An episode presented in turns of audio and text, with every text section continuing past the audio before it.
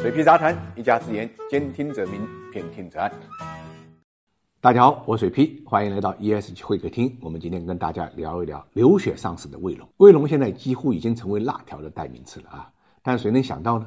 看似不起眼的辣条生意，居然可以把卫龙送到港交所。二零二二年十二月十五日，卫龙正式在港交所呢主板挂牌上市，股票发行价是十点五六港元，公司估值呢是二百四十八亿港币啊，折合人民币大概是二百二十二亿元。值得注意的是，这与上市之前，也就是二零二一年三月份啊，Pre IPO 融资时六百亿估值相比，缩水呢近六成。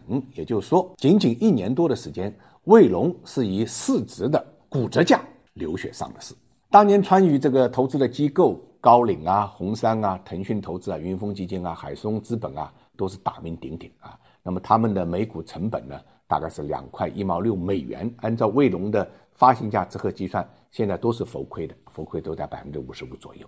打折上市还不是最惨的，最惨的是上市之后呢，投资者并不买账。我们看到它上市首日就破发，跌了五点一啊。之后股价连跌三天，最低的时候只有八块三毛八，和发行价相比，跌幅也达到百分之二十。虽然在二零二年最后一天啊，又回到了发行价啊，但是无可避免的是，来到二级市场之后，卫龙迎来的不是热捧，而是下马威。跟他坎坷的上市路啊，几乎是一脉相承的啊。我们知道，卫龙啊，曾经啊三次递交过招股说明书，但是呢，前面都是呢无功而返。显而易见。他上市的心情是非常迫切的，这背后呢，主要就是这些机构套现的压力。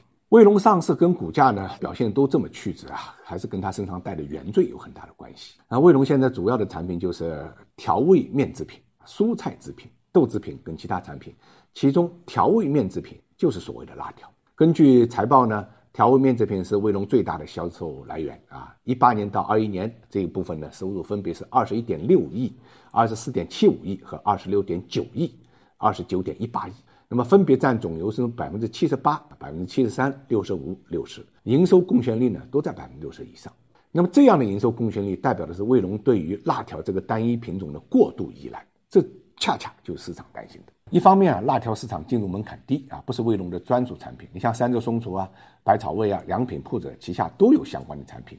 数据显示，按二一年零售额计算，就算卫龙是中国最大的辣条休闲食品企业，它的市场份额也就仅仅占百分之六点二。那么另外一方面，最关键的是辣条产品呢，它属于垃圾产品。说老实话，不健康啊，这个标签是很难消除的。